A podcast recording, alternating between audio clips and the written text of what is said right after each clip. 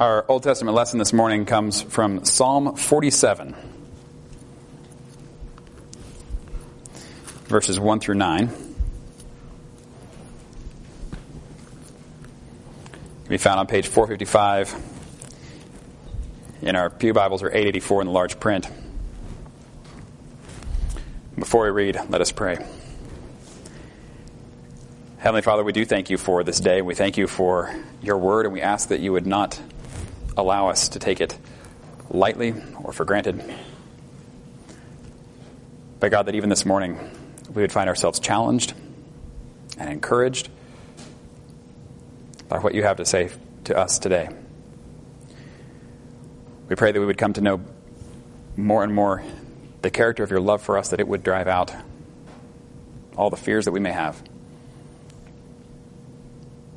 And we pray that we would learn what it means to walk in step with your Spirit in love every day. We pray all these things in Jesus' name. Amen. Psalm 47 Clap your hands, all you nations. Shout to God with cries of joy. For the Lord Most High is awesome, the great King over all the earth. He subdued nations under us, peoples under our feet. He chose our inheritance for us, the pride of Jacob, whom he loved. God has ascended amidst, amid shouts of joy, the Lord amid the sounding of trumpets. Sing praises to God. Sing praises. Sing praises to our King. Sing praises. For God is the King of all the earth. Sing to him a psalm of praise. God reigns over the nations. God is seated on his holy throne. The nobles of the nations assemble as the people of the God of Abraham. For the kings of the earth belong to God. He is greatly exalted. Turning then to Luke 24, the very end, the Gospel according to Luke, before he then picks up the story again in the book of Acts. Luke 24, 44 through 53 should be found on 850, page 859 or 1645 in large print.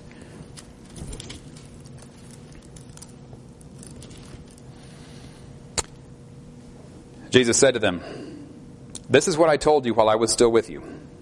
Everything must be fulfilled that was written that is written about me in the law of Moses, the prophets, and the Psalms. Then he opened their minds so they could understand the scriptures. He told them, This is what is written.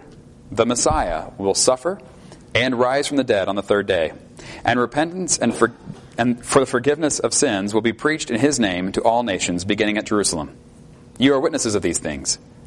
I am going to send you what my Father has promised, but stay in the city until you have been clothed with power from on high.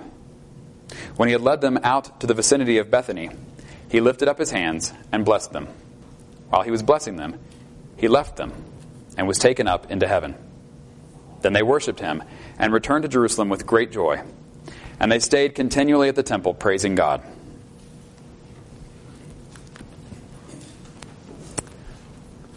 Until next week. We'll see what happens then. For our sermon text this morning, we're in 1 Peter chapter 3. We'll begin with the second half of verse 14 and go through the end of the chapter. It be found on page 982 or 1890 in the large print. Do not fear their threats. Do not be frightened. But in your hearts, revere Christ as Lord. Always be prepared to give an answer to everyone who asks you to give the reason for the hope that you have, but do this with gentleness and respect, keeping a clear conscience, so that those who speak maliciously against your good behavior in Christ may be ashamed of their slander.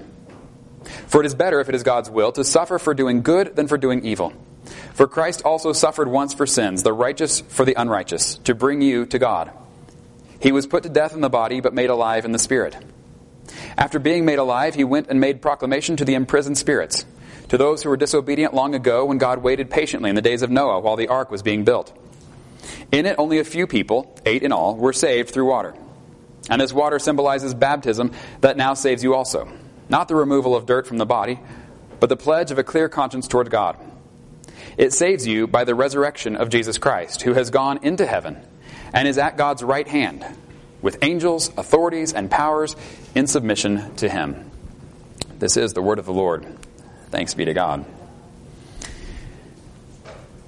Now, if you were listening to that passage, you probably have some questions. Because there are some really strange things that happen there. And I will tell you that it's fine to have questions about things like this. And I do not plan to answer all those questions today.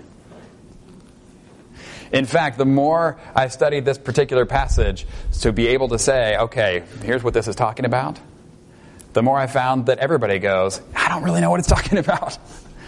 There are some things in here that are just really confusing, and everybody has to say, okay, here's my best guess. This would make sense, but ultimately, guess we'll find out in heaven.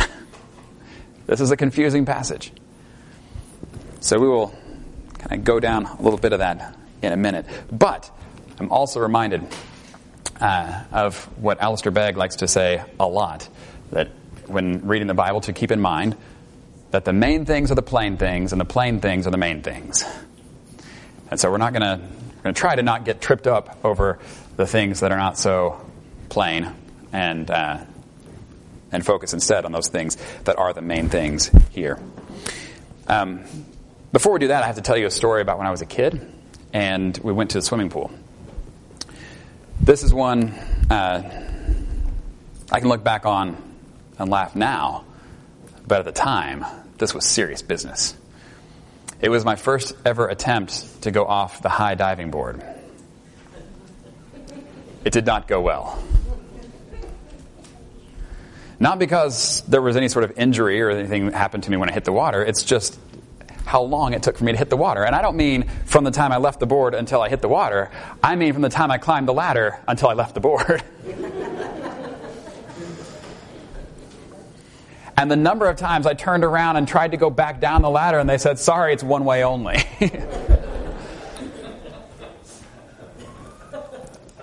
Apparently, I was afraid of heights and had not ever realized to what extent until I stared down at the water that just seemed so far away. It ended fine. 25 minutes later, I finally did go off. to the great relief of all the other kids at the pool who are waiting patiently their turn. Um, it went well. I bring that up as a silly example of uh, things that we are afraid of. And the reason I bring it up is that's where this passage starts.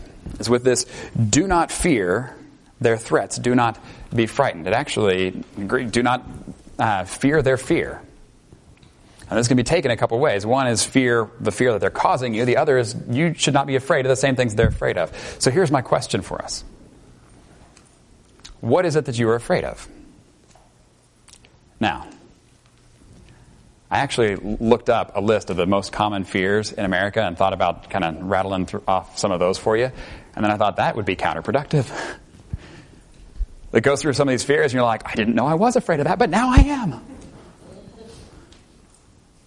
that is really the opposite of the goal of today. The goal of today is to take a look at our fears straight on and say, This is what I'm afraid of. This is why I'm afraid of it. And then we're going to say, And this is why I shouldn't be. Because it does not leave us. Peter does not say, Don't be afraid. The end. Have a nice day. That is a recipe for frustration and really increased terror. now I'm afraid that I'm not, not being afraid enough. Ah, now, so take a moment and think for yourself what is it that you're afraid of? And my guess is, in one way or another, it involves a loss of some sort. Whether of health or occupation or relationship, whatever. That somehow there is a loss involved. Why is it? Why do we fear these things? Well, because they happen. And we know they do.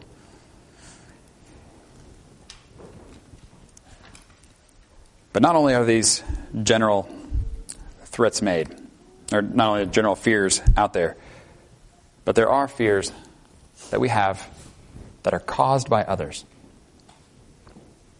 Where we are living differently than the culture around us.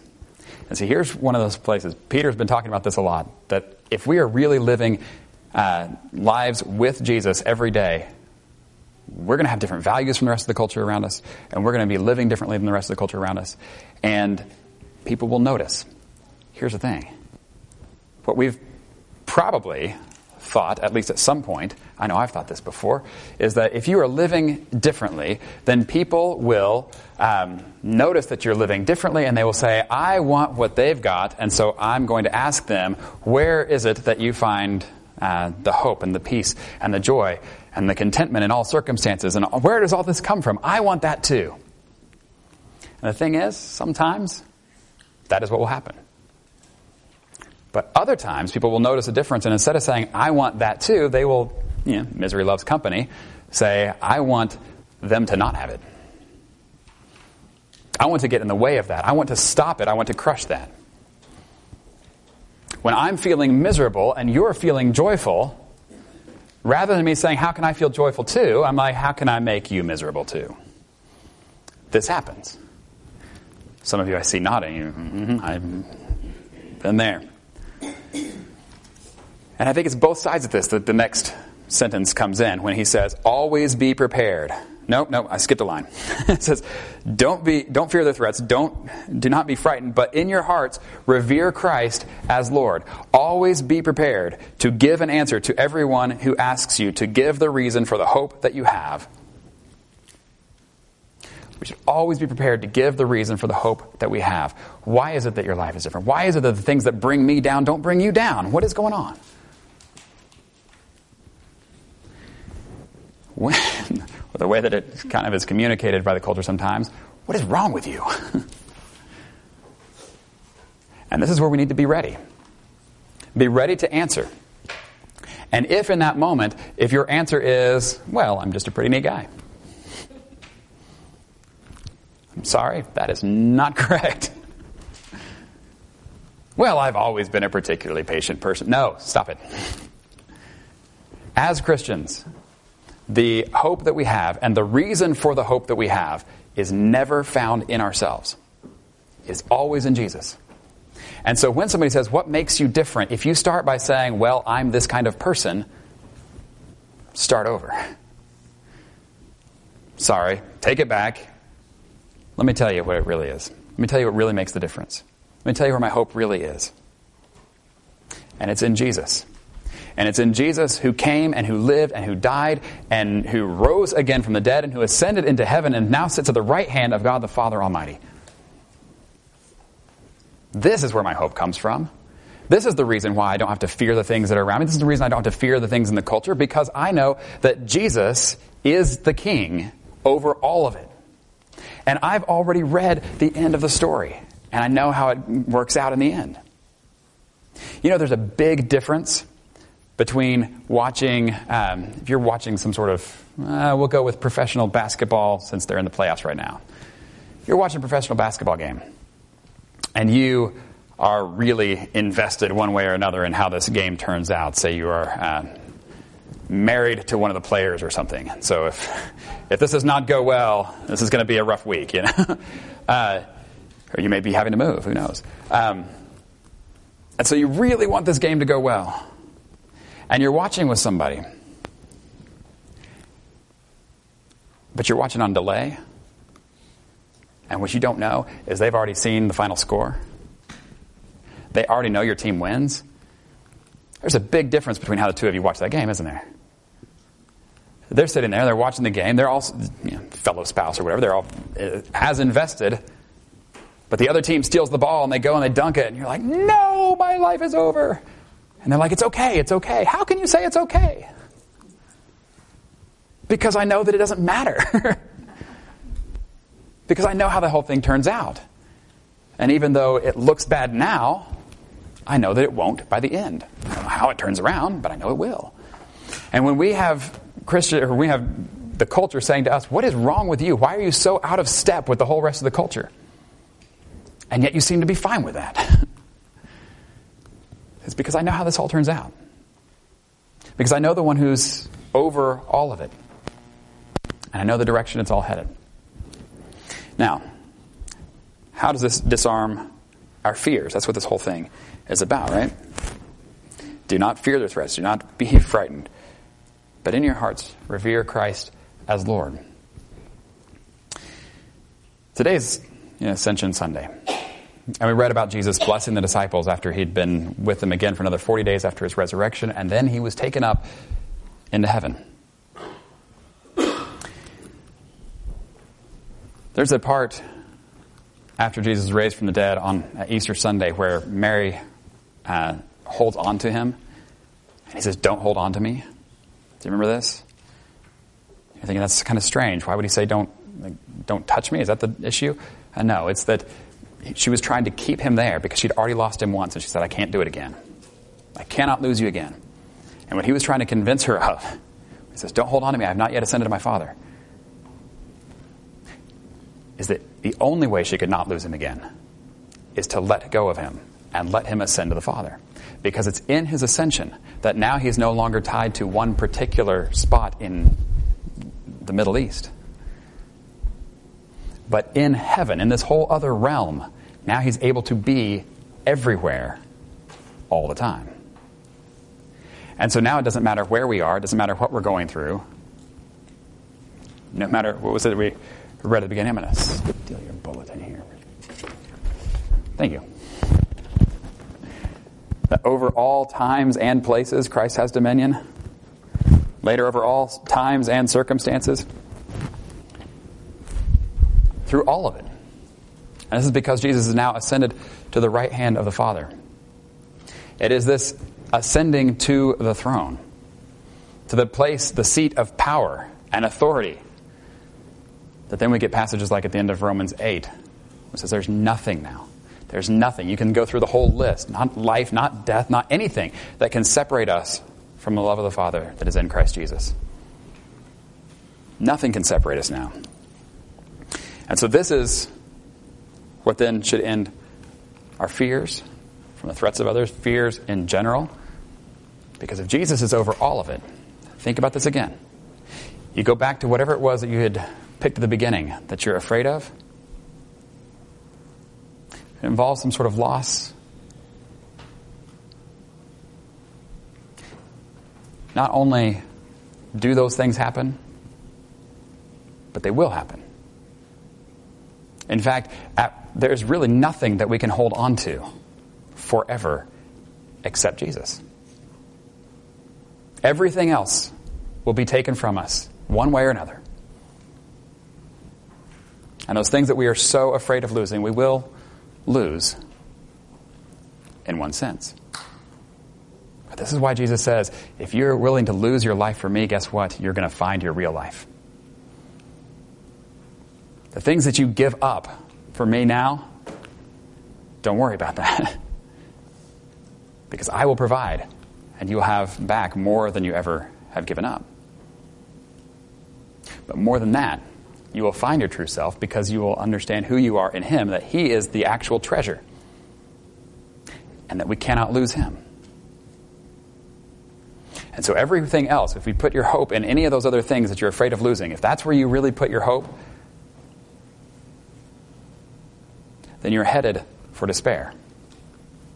But if we put our hope in Jesus, the one who, and this is where Peter then goes on through the rest of this, is Christ suffered once for sins, the righteous for the unrighteous. In other words, he's the one who already died for you. Then he's the one who was raised again, and then he is the one who uh, has gone into heaven and is at God's right hand with the angels, authorities, and powers in submission to him. If this is what he has done, if this is what, where he is, if this is what he continues to do, then we can look at the things of the world. We grieve when we experience loss, sure. But we're not devastated by it. We're not destroyed by it. Because we have what we can never lose in Jesus. And we know how the story turns out, and we know that the king who is over all of it is good and so can be trusted even in the midst of the rest of this. Not only that, but he points out how we treat those around us when giving this answer. So this is, I think this is about all we have time for. um, if that. And that is when we give this answer. The reason for the hope that we have, we do it with gentleness, we do it with respect, we keep a clear conscience, so that those who speak maliciously against your good behavior in Christ may be ashamed of their slander. This is how Jesus was treated. People said wrong about him, but he did not repay evil with evil. Instead, it was while we were still sinners, Christ died for us. He says, This is how we are to live as well. By the way, I'm going to tell you a little secret about retaliation. When I go in, find certain parties in my house have been at each other.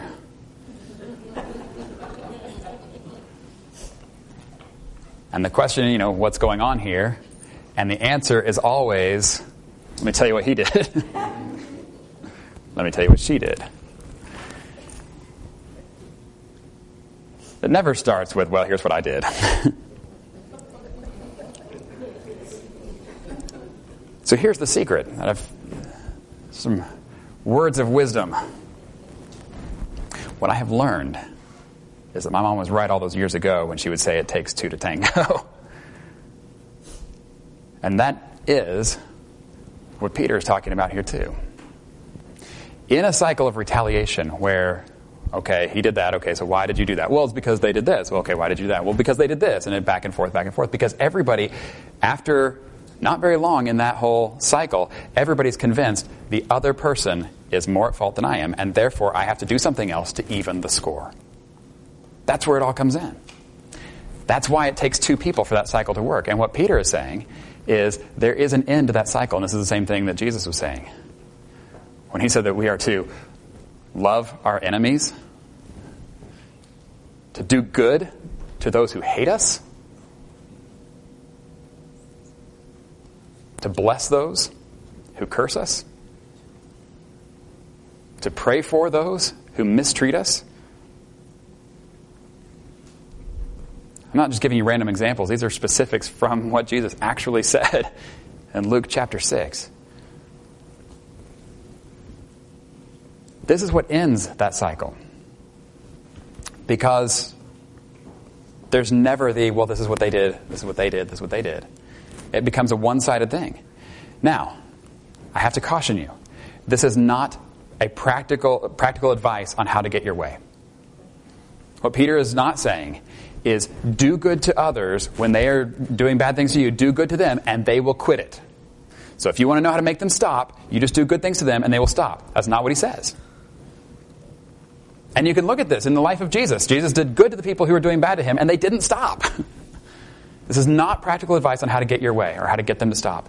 It is practical advice on how to live the life that God calls you to live and to become, in the midst of that, the person that God has created you to be in relationship with Him as you walk through these kinds of things.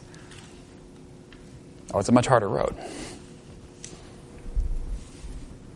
But it is so worth it. And so, what happens, though, is even if they don't stop it, they at least, in their mind and in your mind, there's a clear understanding of who is in the right, who is in the wrong, who is really causing it, and who is not. Now,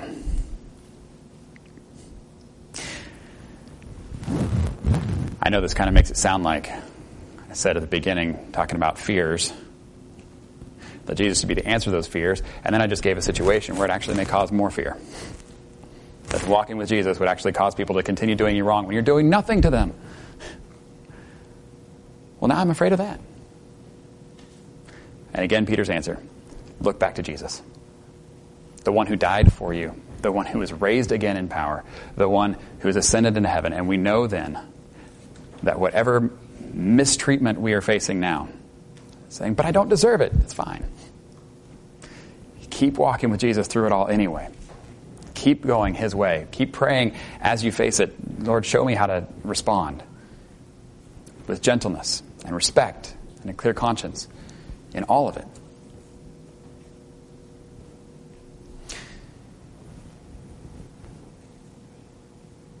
Completely lost my train of thought.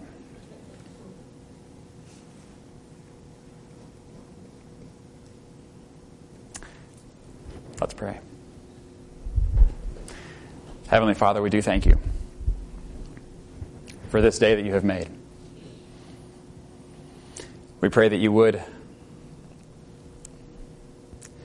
that you would focus our attention on who you are and the things that you have done. The things that you continue to do as you work in our lives, as you call us to specific actions. We pray that you would strengthen us and give us the courage to face the situations each day that you put before us. Pray that you would help us to not grow weary and lose heart, but that we would consider him who endured such opposition from sinners.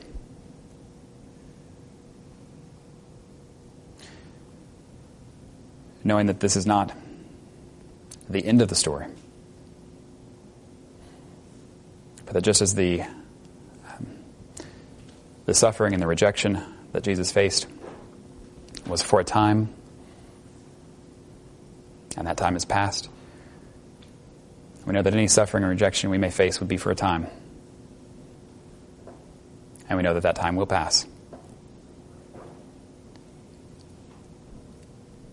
God, we thank you for the ascension of Jesus. That we can live every day not out of fear, but confidently walking in the love and trust and grace that you provide. We pray all these things in Jesus' name. Amen.